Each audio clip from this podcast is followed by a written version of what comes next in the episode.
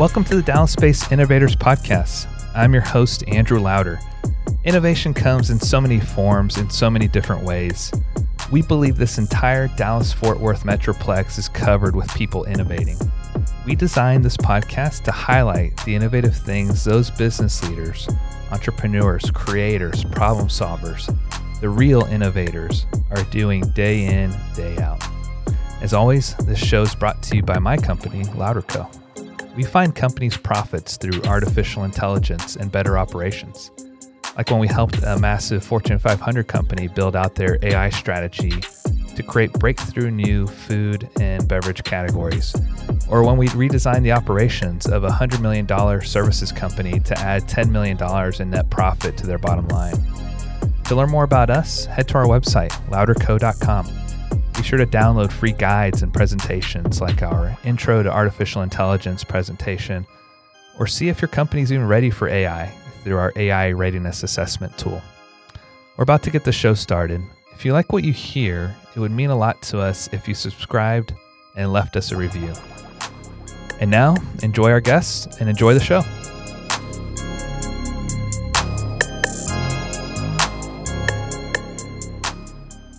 Welcome to the Dallas Space Innovator Show presented by LouderCo. I'm Andrew Louder.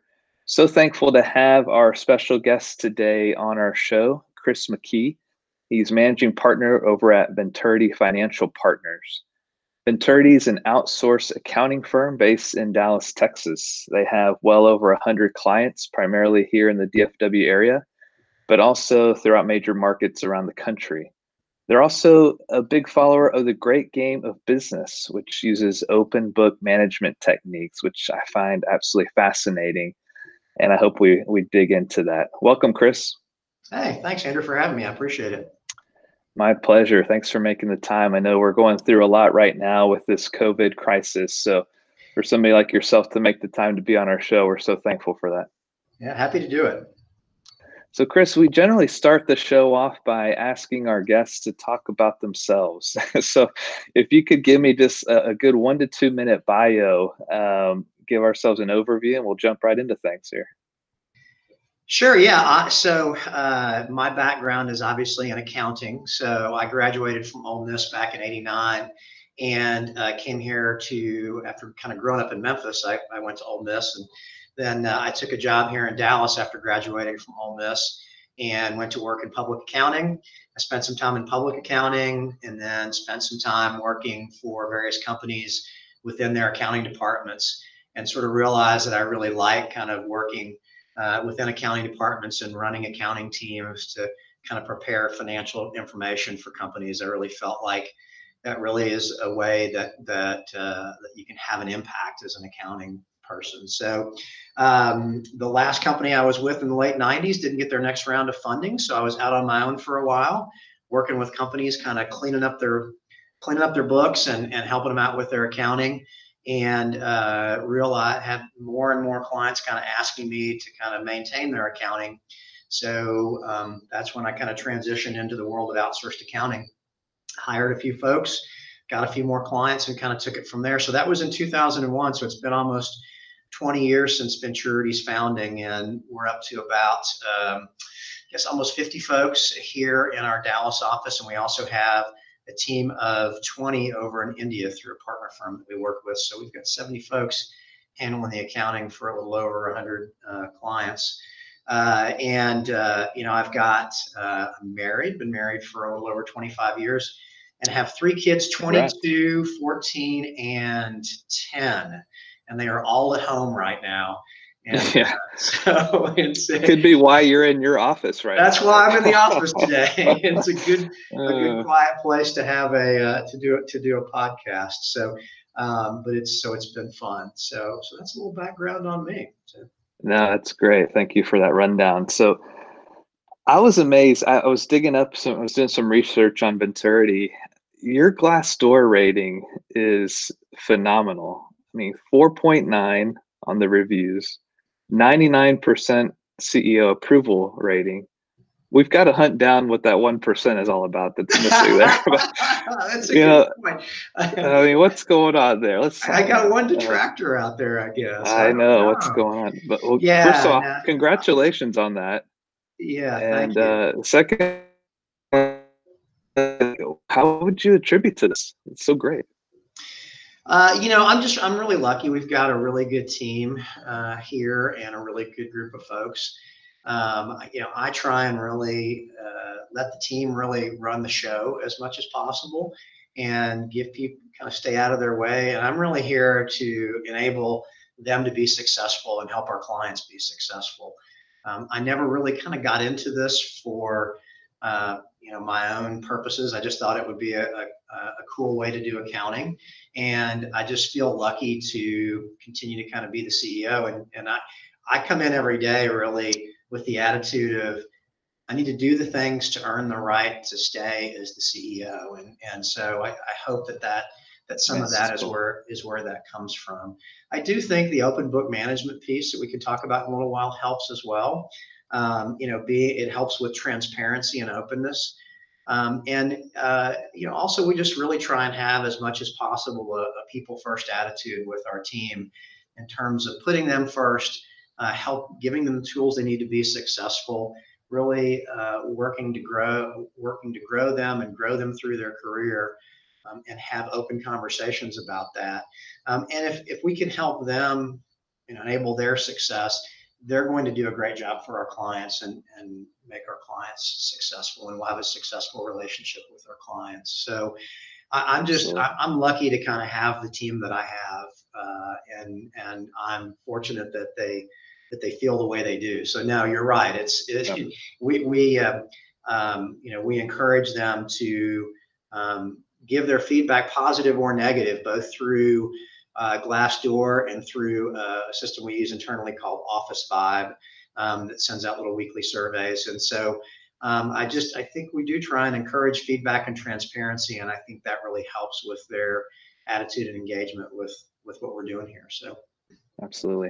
So, no, you and I met through a friend of mine, Abby Fuqua, who is uh, an employee of Venturity and uh, just such a phenomenal connector, networker, salesperson. I think I think uh, you've you've got the secret weapon there, and Abby perhaps. but uh, you know, as, you know, she f- got me familiarized with Venturity. Even I had told her I had just finished reading Great Game of Business, and she's like, "Well, shoot, like Venturity follows Great Game of Business. You should come sit through one of the the checkpoint meetings or the weekly." Uh, what what do you guys call those? Weekly huddles. So weekly huddles. That's right. And so I saw firsthand. I was blown away by the culture and the approach that you guys take there. But uh, tell us more just about you know the services Venturity offers, and and then let's dig into more around you know how Great Game of Business plays into everything. Yeah, I think that sounds good. So the role that we play, uh, so accounting is most accountants are either kind of doing um, auditing work or tax work or internal accounting work. And so we sort of fall into that financial accounting uh, side. And I guess our business is a little bit unusual because most firms that do accounting are focused on audit or tax. Um, but what we do is we really become the accounting department for our clients. So we primarily work with businesses under 20 million in revenue that might have oh, you know, a half a person to maybe two people in uh, doing the accounting every day. And um, that tends to be when you've got a one person accounting department, it tends to be a bit of a revolving door when there's not a lot of opportunity for that person to really move up in the organization. And so uh, it's just hard for smaller businesses to attract and retain good accounting staff. So we mm-hmm. represent an alternative to that. Um, they can outsource that function to us. So we do everything that an internal accounting person would do we pay the bills, bill the customers, apply cash payments, but and we bring it all together in, in month-end financials as well. So we maintain all of the accounting records. So we we really do become the accounting department for our clients. And by working with smaller businesses, it's great because we actually each of our clients has a has a full team of accountants, not just one person, and they get just enough of each of those people's time to really have a great accounting department. So they have a controller, assistant controller, and staff accountant. And it's just great because we can really bring a higher level of sophistication to right. um, a business's uh, financial records, and we can help them understand their business through their financials. Because the accounting is never going to be the most important thing going on at their company, but if we can give them really good financial information, it's going to help them make better business decisions. And you know, if you're an eight, ten million dollar company, there's a lot going on there, and understanding your financials is super important uh, in terms of knowing where you've been, where you're going, and being able to run the business effectively. So that's where we can really have an impact as accountants, almost more so than you can in any other accounting context that I've been involved in. If you're working at a big company, you don't get you're just a cog in the machine, and right. and you know working with smaller businesses and really providing this level of sophistication uh, it really does help uh, help them run their business more effectively, and we, we we help them be more successful. And I've seen them take what we do and and make good decisions based on it, and that's where where our folks really get jazzed and can have an impact. So. Yeah, I love it. You know, the way I, I've been describing it, you can t- tell me if I'm off here, but it's basically you you engage with Venturity and you have an instant accounting department. Right? Yeah, yeah, yeah we, we step in and we uh, very quickly get up to speed and just we've got a, a, a, a, very measured implementation process that we put everyone through and but it ramps up very quickly. And we we can step in and just take over. And yeah and then you've hired your last accountant at that point. You never wow. have to worry about walking in Monday morning and the bookkeepers quit and you've got to figure out how to get payroll out the door, you know? So, right. Um, uh, it's just, yeah, it's, that's great. that decision is just sort of made for you after that. So it's good. Yeah. I bet CEOs love working with you guys. Always having the insight, yeah, into this, the financials, especially right now with everything going on, the COVID crisis, all that. Um, what, what are you seeing right now in terms of what CEOs are needing um, to get through this right now? Yeah, I, I, think it's been interesting because our clients have been affected in different ways. Um, we have, I, I would, I would have, well, what's, I'll tell you what's happening and then what I would have expected. Yeah. We have a group of clients that are just um, closed and may be permanently out of business. We're not sure mm-hmm. yet. Um, and those are obviously uh, clients in the hospitality industry, anyone tangentially related to the sports industry. And so those those clients have have laid off all of their staff and are just on pause in their business, um, and they're not sure exactly whether they're coming back or not. The majority of the rest of our clients have not been significantly impacted, uh, which really kind of surprises me. And I'll be interested to see what happens in the long term with so many people out of work and demand suppressed in the economy you would think right. it would eventually affect every company. Um, but right now, most of our clients are holding, the majority of our clients are holding their own. So, um, so what they the ones that have have pushed pause, um, you know, we've helped them with kind of how to manage their costs during this time. Mm-hmm. Um, and then the ones that are still in business, we're just we're uh, we're sharing information with them weekly that we're finding uh, kind of rather than trying to create a lot of content on our own, we're curating sort of the best of the internet list on any topics smart, related to not just um, COVID uh, financial help, but also just how to manage through crisis situations, how to communicate to your team members. Uh, the, the, new uh, Family First uh, uh, Coronavirus Act that came out. Mm-hmm. We're trying to educate them not just on how to compl- how to um, how to communicate that to their team. But there's also some compliance things behind the scenes that they've got to do. Like that was a big topic in our in our leadership meeting this morning was communicating with communicating with our clients to make sure they're communicating with their payroll processors to track COVID related leave and all of that kind of thing. So I think that's really for, for the clients that are that haven't been significantly impacted from a revenue standpoint there there's a lot of uh, new uh, government regulations that are coming out um, that are certainly intended to help um, individuals and businesses. We're trying to help them surf through all of that and and give them access to information that will help them uh, with that and help them kind of digest all of that. And and uh, we're getting on the phone with them and saying okay you know here's we're going to send you all the details but sort of here's really what it means. And i think that's where we're kind of helping add value in this just in this first few weeks. But I, I mean, I'll tell you, the first two weeks we didn't know exactly where we were going to plug in. uh, the last right, two right. weeks we've been able to kind of distill it down to okay, here's how we can help, and and I think a lot of companies are going through that too. So. Right. I bet right now your services are quite invaluable to those clients of yours. I mean, everything's so dynamic, changing all the time. You need to know how to react. What what approach or how how have you kind of talked through? You mentioned the Family First Act, you know, the PPP, this Paycheck Protection Program came out as a follow up to that one. Um, what what have you helped your clients with in terms of how to approach that? Because I know sounds like a lot of your clients would would fall within the scope of that PPP. Yeah, Andrew, you're exactly right. Most of our clients are um, eligible for PPP, and um, not as many are impacted by the Family First Act because a lot of them mm-hmm. are under 50, but a lot of them are trying to comply anyway because um, a lot of our clients want to kind of do the right thing for their team members who maybe are impacted by the virus or are impacted by the childcare um, issues that have right. come up by schools closing and and uh, daycares closing. So, um, so I, will tell you what really the even though the Family First Act came out first, the thing that's that impacted more our, our clients was the PPP Act. Uh, or the, the the the CARES Act that had the the Paycheck Protection right. Program loans in it, and um, uh, all of our business owners were uh, were on that very quickly and um, we were we were as well in terms of trying to understand it uh, so that we could figure out how to help them. And, that that first week after it came out, it was changing almost daily, and um, they were very eager to. And there were a lot of rumors as well. Um, so it came out on a Friday, and you really couldn't apply till the next Friday. But they were hearing rumors that certain banks were taking applications and so on.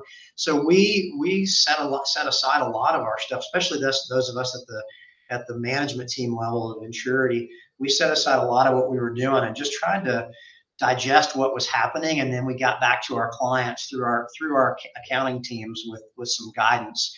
And we uh, so we did spend most of last week and this week really helping them prepare their applications and get their applications in. Um, and uh, a lot of our clients are taking advantage of that uh, and I believe some of those loans uh, I've heard are starting to be funded. So hopefully some of that will come through. And, uh, and, and I think we're just trying to be a resource as much as possible because we're the accounting department. The information that's requested by the the Small Business Administration for these loans, it is a lot of accounting information, particularly payroll information. And so uh, we understand that stuff really well. And so we can help them put in a good application help them stay in compliance so that they're eligible for the for the forgiveness piece. And that's that's that's what where we've tried to sort of humbly insert ourselves into the process. So. That's great. You know, I, I've been shocked throughout this whole process the sheer volume of the the PPP the number I mean the from a dollar standpoint bank stamp bank uh, number of banks involved in this standpoint even number of businesses impacted it blows my mind. So I'll I'll kind of uh, be a little transparent here. I bank with Wells Fargo, and uh, perhaps you know um, that they really hadn't even opened up their application process until a couple of days ago. Um, and so there's a part of me that f- has this fear of missing out, but then also I think, man, this is it's a miracle how quickly this is occurring. Yeah. You know, just the, because of how big this is, the fact that loans are being funded already is just it's it's incredible to me. I understand the process that it may take. I understand the technology implications. So the sheer fact that we're at this point so quickly, um, I think is is pretty outstanding.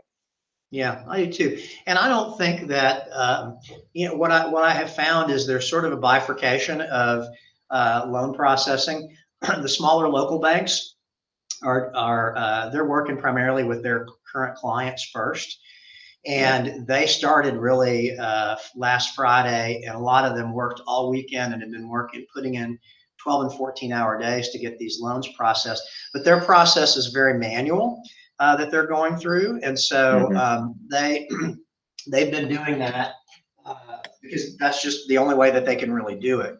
The big banks have all taken a, a different approach, which is the need to really process this information electronically because they just have so many customers they can't really manage it on a one-to-one basis the way some of these smaller banks can. And so they've had to put their their um, uh, electronic process in place through their website. Um, and so bank of america i think had theirs started on had theirs up on monday but they really didn't start taking a lot of documents until until later in the week wells fargo is one that's well known to be lagging comerica as well but I think you know what I've told people is, look, the money is um, they have allocated a certain amount of money, but I can't imagine a situation where at the end of this week the the SBA says, well, all that money is out, is gone, and um, it only went to all of the small bank customers. And you, uh, big bank, Bank of America, and Wells Fargo, your customers are just out of luck because you didn't get your your website up in time. So right. I, there will either be more money allocated um, or some other accommodation will be made. I, I, can't imagine that that customers of large banks will be left out in, in the cold. So mm-hmm. I think I think everyone's going to get taken care of. That, that's that's personal opinion, but but I right. I think I think that I think we'll see that bear out. Right.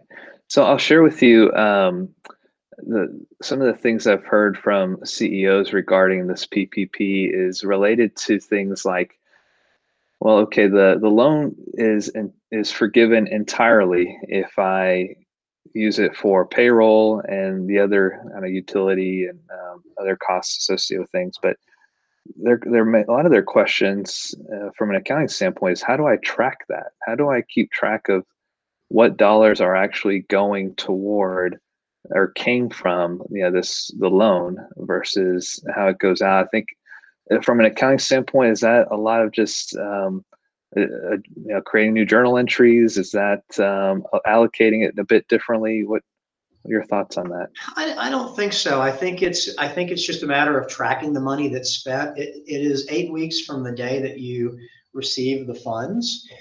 And so um, i think I, I think it's just a matter of anything that you spend on payroll and benefits and um, certain other expenses during mm-hmm. the eight weeks starting at that point um, will be uh, will qualify. And so you just got to accumulate that information, and as okay. and whatever amount that you spend of that loan on those on those particular things will qualify for forgiveness. Um, you know, there's some um, uncertainty in my mind, um, something I just thought about last night um, as I was driving home, whether this is an accrual or a cash basis. And, and I know that ah. starts to get a little bit accounting geeky, but um, I'm going to, I've got payroll kind of coming up over, uh, you know, if, if, if we were going to do it as a company, you know, you know, I have payrolls that go through. Um, but then I've also got uh, payments that I make for benefits. And it, I I, I might make two, I might pay two months of benefits during that period of time. But depending on how the weeks fall, I might make three months of payments, um, depending on how the how when I actually cut the checks. And mm-hmm. is it based on the checks I actually cut during that eight weeks? And then do I, you know, am I going to free? What if I cut checks for five months worth of benefits? Does that qualify? So I think yeah. those I think those will th- those are things that they probably haven't even thought about yet. But but I don't think there's any special processes that companies need to put in place. I think it's just a matter of having a their accounting folks really track it accurately in compliance with the with the um, uh, with the terms of the of the act. So, got it. And earlier we were talking about the great game of business. Um, tell us more about it. How are you guys using it? How has it been impacting you guys through all this? Yeah, yeah. No, I love talking about the great game of business. Um, so, the great game of business, in a nutshell, as you said earlier, is a form of open book management and it's based on a book called The Great Game of Business, and it was developed by um, uh, the management team of, of, a company called Springfield Remanufacturing Company. Uh, their company was basically bankrupt in the early 80s, and they didn't know how to get out of it. And so the only way they, the only choice they felt they had was to open the books to the employees and just tell them exactly what was going on and um, ask for their help in figuring their figuring out how to get out of it and sure enough, employees started stepping up and saying things like, well, you know, we're wasting a lot of money on this over here if we didn't do this, or I could do less of this and it would probably save us some money, or maybe if we did this. And um, it, it literally, over the course of a couple of years, just turned the company around. And they went from the brink of bankruptcy to having money in the bank. And then it's just really grown immensely from there. And so they've taken this methodology that they developed of open book management over, over the last 30 plus years and um, and really rolled it out to other companies. First, they wrote uh, uh, the the CEO Jack Stack wrote this book, and then it's really become something that's that's made its way across the country to a lot of companies. And I discovered it probably about eight years ago, and we didn't implement it until about three years ago.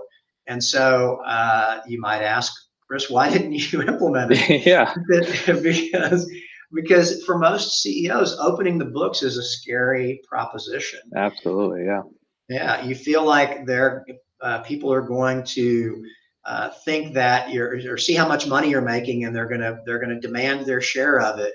Um, but you know, and they're gonna once they find out how much money you're making, they're all gonna quit. But you know what what you find out is that whatever amount of money you're making, they think that you're actually making four or five times what you're making. And oftentimes yeah. when you open the book, they're surprised at how little is left at the end of the day. And um, they get really motivated to really help uh, improve that. And, and so, in, uh, so final point, there's a bonus that uh, that it's, stru- it's, structured in a way that you have open book management. You have huddles once a week where you project the P and L, um, and the team picks a critical number, and they get bonused for everything over that. So in our case, our critical number is gross margin because that's what our team has the most control over. And we have a certain gross margin threshold, and every dollar after that threshold is split 50 50. 50 cents of it goes into the bonus pool, and 50 cents stays in the company to be reinvested. So um, we've been, again, we've been playing for almost three years now, and our gross margin has improved by well, the first year it improved by seven points, and it's improved another two or three points over the last couple of years. Wow. And uh, so you can just imagine what that means for uh, significant for profitability. Yeah, yeah, it's it's taken our company from marginally uh, viable to a very healthy company, and so um, and it's just allowed us to do. You know, having having a good profit allows you to do do a lot more in terms of investing in the growth of the company and the people in the company and training there's just so much more that you can do with it so mm-hmm. so it's been it's been really cool the game is actually run by the i was going to get around to kind of how it's affecting us or how it's helping us through this this particular yeah. situation because you know this this is the first time we've sort of entered into what could be an economic downturn what has every signs of being an economic downturn mm-hmm. for us since we since we implemented the game and uh, the the game's actually run by the team. They they really um, the the way that we play the game and our scoreboard, the team really came up with, and they decided that the critical number was gross margin, and then we partnered with them to kind of come up how the bonus pool is structured. But then they're actually everyone owns a line item on the P and L. Okay, everything from revenue on this particular team to office supplies to employee meals and when we get together for our huddle on Friday, everyone calls out their number and we build the P&L every week. And it's not the P&L looking back, it's the P&L looking forward. So the first week of April, last week, the first Friday of April, we built the P&L for April. And we knew going into April that we were going to be down um, about 10% in revenue over where we were in March because of our client, our right. clients who had shut down and who were really struggling.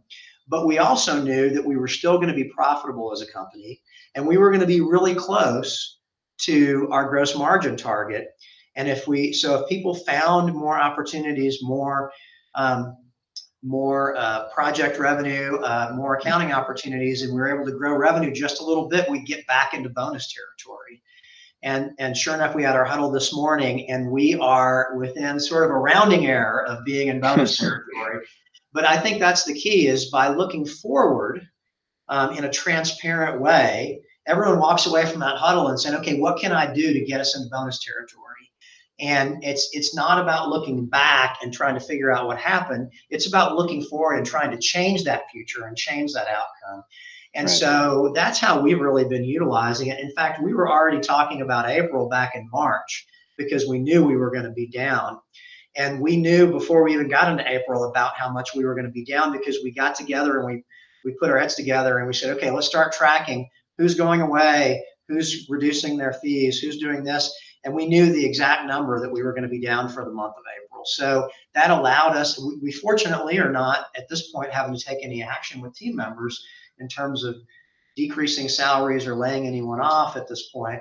Um, so we're knock on wood, very fortunate. And Right. And if this if it, if this is the bottom and we can build from here, then we're going to be okay. But everyone doesn't have to be afraid because they can see the numbers, and we're actually going to have a pretty good month in April. Where mm-hmm. in the absence of that transparency, everyone might be panicked that I was about to lay off a ton of people. You know, so oh, absolutely. So that's really where it's. I think the great game of business is awesome in terms of when you're when you're growing as a company and it helps drive growth but there's no time better to be open book management, believe it or not, than a time like this because as bad great as, point. Yeah, as bad as it might be, I guarantee your team members think it's 10 times worse because they're hearing stories from everybody else about getting laid off and things like that. So no matter, and you know, when, when, when the times are good, no matter how good it is, they think it's a lot better. And when the times are bad, no matter how bad they are, um, they think it's a lot worse. So the transparency just um, even though sometimes the news isn't great, at least they know what it is. And it's better for them to know. And it's better for all of us to know than to just sort of be in the dark and hope. That kind of makes sense. So, oh, yeah, that, that's a great point. Um, the other thing, too, when I sat through your huddle, I was amazed at the at the collaboration, at the input. You know, everybody involved and everybody in the company is involved in problem solving right yeah. if how do we focus on picking up this number how do we what do we need to do and you had ideas flowing from everybody you know it wasn't just a lot of companies i go into very top down yeah. Right. This was, I wouldn't even say bottom up. I, would say it's 360. right. That's uh, a good way of putting it. I've never thought of it that way, but that, that is kind of what it feels like. And, and that, I will tell you, that's not just because we're, we're awesome. Uh, I mean, we are, but it's not just because we're awesome. Yeah. But it's because, um, uh, it, it's because of the structure of the great game of business. When I talk about everyone owning a line item, um, they have to know what's in that number and they have to project the budget for the month and if it's significantly different, they have to project what, what we what, where they think it's going to come out. If it's significantly different from last month or from the budget, they have to tell what's called the story behind the number.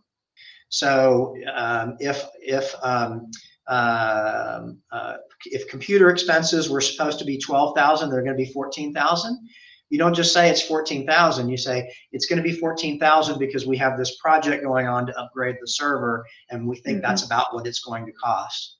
Great. So, so they have demonstrated that they un, that they've had to go through the trouble of finding all that out, and so now they understand the number.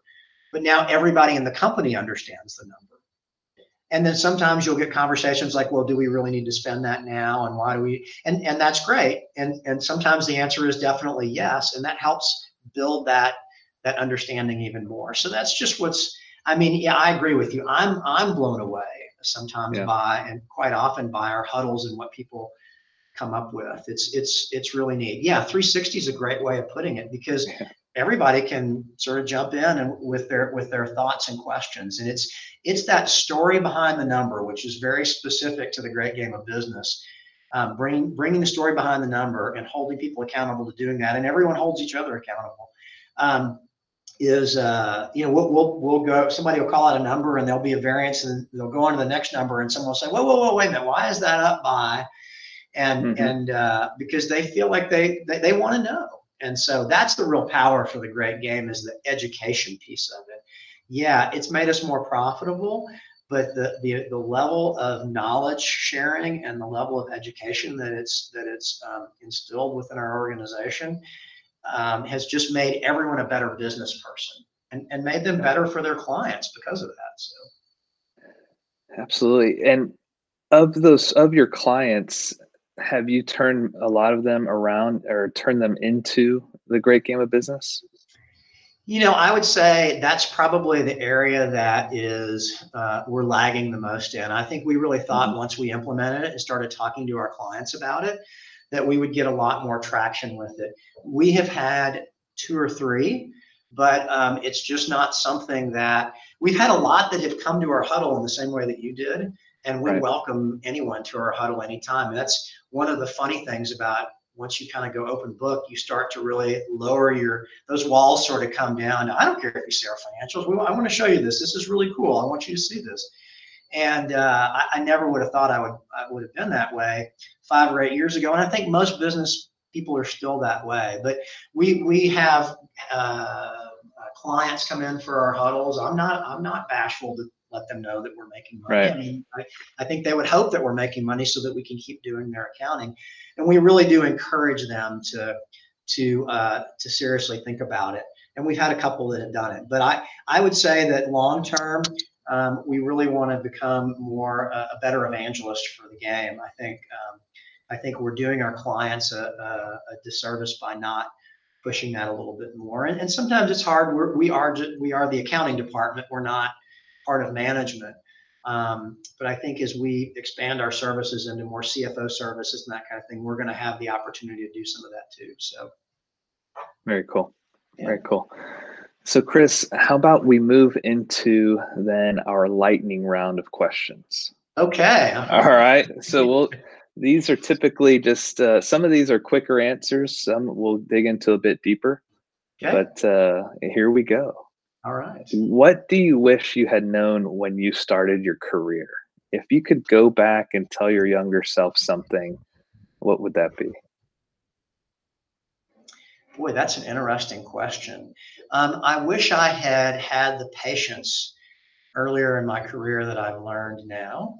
Um, You know, I really felt like I had to um, move quickly up through the ranks, or I was a failure, and, and, you know, yeah. and um, I just I wish I had um, I wish I had had had the patience um, then that I've that I've learned over the years, and, and my career's taken a lot of interesting twists and turns that um, uh, that that I that I that I took in order to accomplish certain things, but they ended up being uh, they ended up not always working out the way they planned. But I learned a lot from all of them, and uh, it's all sort of gone into sort of who I am today.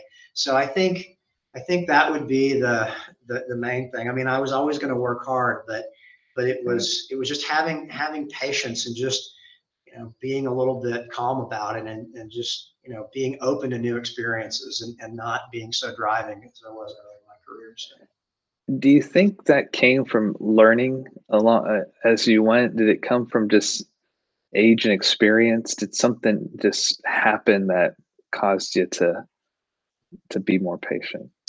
Um, you know, I had a career misstep along the way, and Yeah. I thought it was just devastating. And then I found out that it wasn't. And you know, we had a couple of times I almost drove Venturity into a ditch off a cliff over the years, and uh, because of decisions I made, but pulled it out. And um, Mm, so, you know, uh, I think that I think it's really the mistakes that I've made over the years and realizing that they weren't fatal. And in fact, I probably learned as much from those mistakes as I did from anything else that I did. yeah. And I think I think those are the things that really taught me that that that patience. Like it's going to be okay. You don't have to be perfect That's at great. Yeah, so Yeah, that's that's great advice there. Who or what has influenced you the most? um uh, in what sense? Uh, personally, business wise, or How about business wise? Gosh, business wise, my grandfather, uh, and probably personally as well. Um, so he was the only other business owner in the family, the only other entrepreneur, if you will. Mhm. Ran a lumber company in Memphis, and he and I, um, uh, where I where I grew up in Memphis, and he was about my age that I am now when he started taking me fishing. I was about eight at the time, and we fished together. Um, oh, probably a half dozen times a, a year um, from when I was eight until really um, when I moved here to Dallas. And um, through all of that, we would have, you know, most of it was, you know, just fishing and, um, and, and just talking about life and stuff like that. But a lot of times he would share stories with me about business. And I used to go to the lumber yard too um, before we would go fishing. I'd come hang out there for a little while before we'd head up to go fishing. And I learned I learned so much from just listening to some of the stories he would tell. And we'd be we went we we fish at a fishing camp, and he would be talking to his friends about some of the things that he was experiencing in his business. And um, I learned a lot of kind of our people first approach mm-hmm. at Venturity that we use from my grandfather. Um, you know, it wasn't a, it wasn't a large business, but he had a really dedicated group of team members, of employees that had been with him a long time, and he really tried his best to take care of them. And some of the things that he did worked, and some of them didn't work. And I got to hear about all those things. But what I heard underneath all of that was a certain compassion that he had. So, um, so I mm-hmm. learned from a lot of the. I, I learned the most from that compassion and then I got to see a lot, hear about a lot about his successes and, and a lot about his mistakes. And I, I, I swore that I would never own my own business after hearing all of that. And so um, it was uh, yeah. interestingly enough. And, and then here I am, uh, however many years later. Now I'm his age, and I, I've owned my own business for 20 years. But I would say he was one of the, uh, just easily one of the biggest influences. And I have countless stories about uh, you know, when he fired Anheuser-Busch as a client, it was his largest client. And, uh, wow. uh, you know, that, that, that took a lot of courage, but he walked me through it. And I said, I completely get it. And I filed yeah. the lesson away. And, and I had to fire my largest client when we were a very young uh, company for the same reason. So, yeah, my grandfather was uh, just a huge influence on me in that way. That's very cool. What a great story. Thanks. Are you learning anything right now? Is there anything in particular you might be learning about? Yeah, well, you know, one of our values uh, is company values is lifelong learning, and it's the one that I pushed hard to make sure was part of our values because um, we're in a technical field. Um, so at a very basic level, it's continually evolving. So we need to engage in lifelong learning. Uh, but for me personally, um, uh, you know, we're in the. I, I, am always trying to challenge myself to um, uh, continue to stay out ahead of my team because as we've implemented the great the great game of business, they're getting better and better at running the business, and so I, that whole idea of continuing to earn the right to be their leader. Um, so I'm trying to educate myself to what's over the horizon potentially for us, and um, and then I'm I'm just I'm working a lot on um, on self management, um, and that's really been my journey the last five years, going from being a bit of a command and control um, leader to being a collaborative leader. And you know, um, I, I, learned a lot from a guy named Ari Weinzweig for Zingerman's Deli. He wrote a whole book on managing ourselves, and hmm. it's really kind of changed my approach to um, uh, to how I how I conduct myself and how I'm present at work. And it's just made all the difference in the world. So that's that's a that's really for me a lifetime journey that I that I continue to look for ways in which I can be present in a way that enables people to be successful here and and and um, that creates a, a, collaborative environment where where that, that's yeah. where, where, people enjoy coming into work. So so that's what I, that's really what, where I'm spending my spending my time. That's cool. Self management is that. I would jump to well. That, that kind of sounds like self discipline in a way. Is it a different approach? Ah, uh, gosh, it's a whole it's a whole host of things, but yeah. it's it's a lot about it, it's a about how you're present, b about how you react.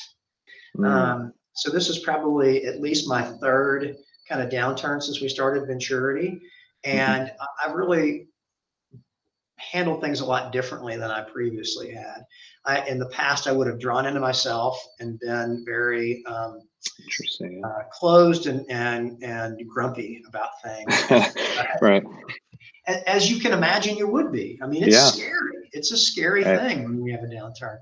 But um, I think um, that that idea of um, of really managing yourself differently and understanding that that may be what you want to do, but that's not how you're going to best help your company move forward. Got it. I did have a week where I did that with this crisis. I, I, I, pulled myself out of it a little bit. So there's there's a, you it's about managing your energy as well because how mm, yeah. the energy that you bring is um, is is hopefully going to add to the to the room. And, and I will tell you, as the CEO, whatever you're feeling gets magnified five times over. Um, so if you're having an off day, everybody in the office knows it. And by the end of the day, it sounds a lot worse than the day that you're actually having. So, wow. and, and, the converse be true. I mean, I, I um, you hear stories about people being afraid of their boss or whatever. Oh, he's having a bad day, stay away from him, kind of thing. Um, It's true. I mean, people people read your body language and they read and they read often things often read things into it. So energy management is sort of super important. That's huge. Uh, yeah. People really do pick up on your tone, and then they they they're going to feed off of that either from a positive way. It's either going to be a virtuous cycle or, or a negative cycle. So. Yeah, that's great. That's great insights. What's your coffee of choice? Uh, I am not a fancy coffee guy. Uh, we yeah. make coffee at home, uh, Folgers, and uh, well, if I look, I am. Uh, we, we got a, a, plain old coffee maker, and uh, I start yeah. the coffee when I come down in the morning, and I take a cup with me to, to work, and that's about it. So I am completely not a fancy coffee guy. I will say that when I go yeah. to Starbucks, um, I go for the pumpkin spice latte. So if that kind of helps you there. Oh, nice. Yeah. When it's available. When available we need to give a shout out to Ascension. That's right there in your building. We do. They make a damn fine pumpkin spice yeah. latte. Yes, we've been very fortunate. And we've met we're, there a few times over we coffee. Have. So we're at the corner of Spring Valley and Midway, and they opened an Ascension in our building. We've been a food desert for a long time, and so um, they had they make some amazing coffee, and they have a great little environment to, to hang out in. So, really yes, do. Yeah. Big shout out to Ascension. That's right. How about uh, adult drink of choice? Uh, I'm I saw like uh, Boddington's, which is a beer, an English beer from uh, Manchester, okay. and uh, I'm I'm pretty specific about that. That's like the one beer that I drink. Otherwise, I'm just going to drink a Budweiser if, if that's not available. But um, yeah. yes, every everyone here knows that I'm a Boddington's guy. So. It, uh, is that easily accessible around here? Not really. no, let's say uh, get, shipments from England. no, it, it, it's at several grocery stores. There's not a lot of bars that have it, but I tend to ha- yeah. hang out at the Old Monk and uh, and the Londoner, mm-hmm. and uh, they both have it. Good places. Part. So, so yes, Boddington's. It's a great uh, a great little beer. So. Good to know. I know um, you mentioned what you're learning through uh, self management, always learning there. But are you reading any books right now? Uh, so I'm not, yeah, I'm not, a, I'm not a big business book reader. Um, yeah. uh, believe it or not, I'll probably read one or two a year. I'm pretty, um, uh, pretty judicious when it comes to that. But I, I am uh, in a book club and uh, with some other guys, and mostly nonfiction. And so I'm right now we're reading um, The Impeccable Spy, which is about mm. uh, Richard Sorge, who was a spy for Russia uh, and in Japan during the um, during the Second World War. So in the lead up to the Second World War, and uh, you know he is uh, many say the world's greatest spy. So it's been a fascinating book. So. Um, so we, we read a lot of nonfiction. Uh, probably the best big business book I've read recently is uh, Outsider CEOs, which mm. is um, a book about CEOs that most of us probably have never heard of but they they were very iconoclastic CEOs of uh, public and private companies that largely eschewed the limelight. Were not the Jack Welches of the world, but way outperformed Jack Welch. And so, um, and, and, they did it because they did it in very unconventional ways, and and they were not egotistical. They just looked very honestly at their business and figured out what the what what the business the, the right way to, to maximize the the uh, the return on that business. So I learned some really uh, the, the the one the one key lesson was uh, almost to a man or woman they were always counter to what common was conventional wisdom hmm. said. Um, and um, and often took a lot of abuse for it, but their companies regularly outperformed all their competitors, the S&P 500. So it was a really interesting book and sort of gave me permission to be a lot more contrarian in my thoughts because I always kind of have been a little bit, but it gives me a little more permission to be a little stronger in some of that stuff. So That's I think it's cool. I, I, think it's called The Outsiders, but it's not the the Outsiders, you know, nonfiction book. It's it's like it's Outsider CEOs or something like that. It was really a good. I'm gonna have to check that one out. Yeah, I thought it was really interesting. So I'm a big Audible guy these days because I've got a lot of time. Yeah, me too. During during, during the commute. So. Yeah. And are you a morning person or a night person?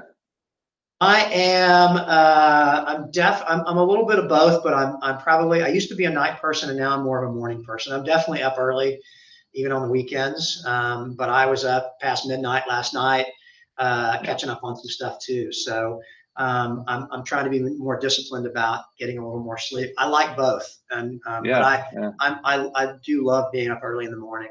it, it is cool. And would you peg yourself as an introvert or an extrovert?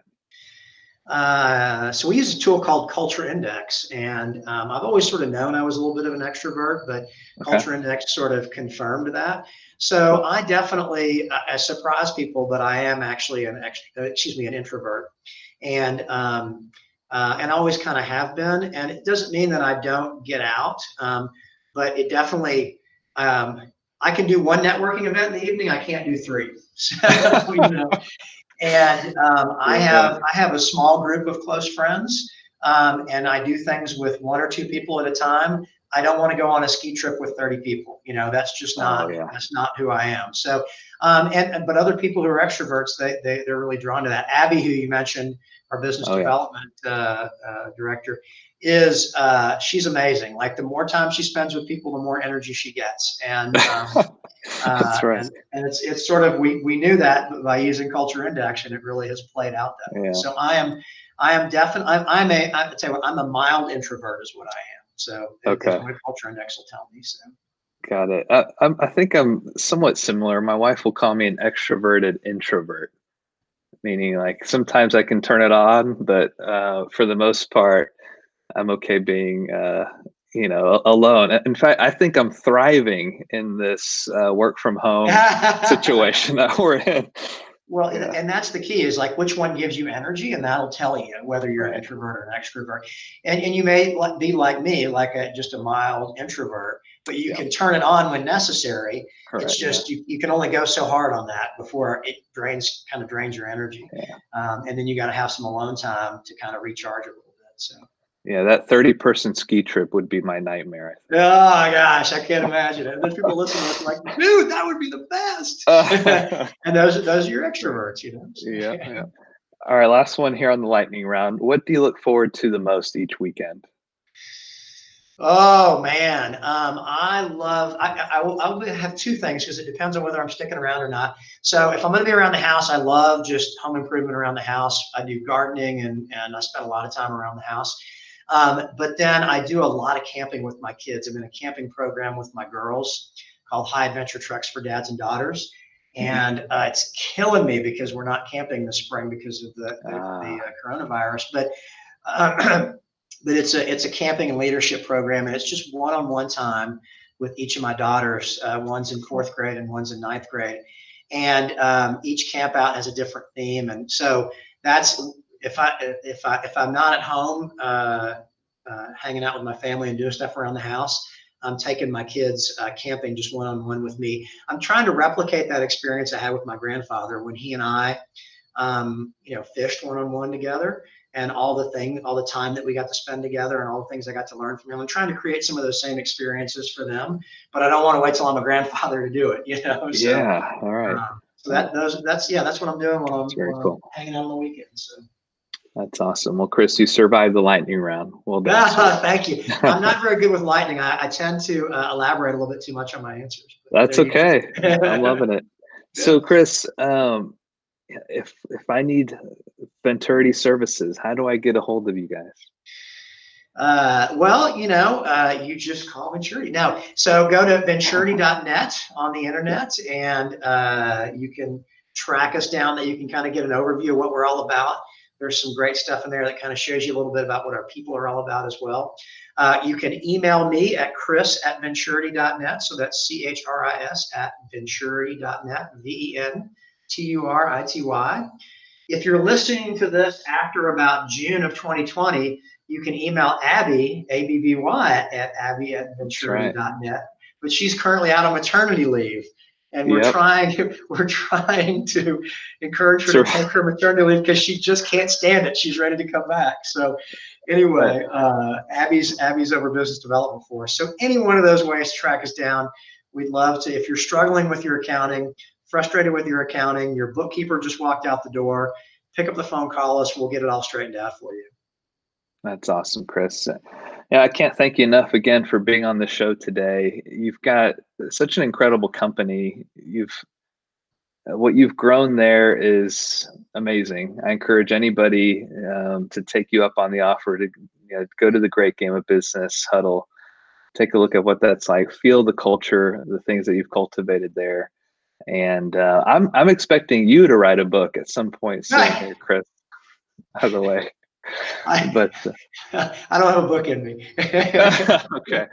All right, that's okay. Well, thanks again, Chris. Thank you, Andrew. I appreciate it. I am very lucky the the team that we have here, and and uh, you know we've really had a great run. Hopefully, it will continue. And and thanks thanks for the conversation. I really enjoyed it. It's it's it's always fun to to kind of chat about some of the things that some of the challenges that we see, and and to kind of share some thoughts with a fellow entrepreneur.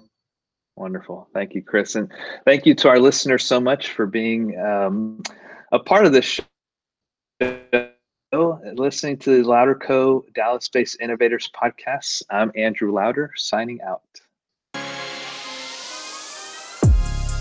That's our show for today. We hope you took away something valuable. Be sure to visit LouderCo at louderco.com for more. Thank you again, and stay tuned for more from Dallas based innovators.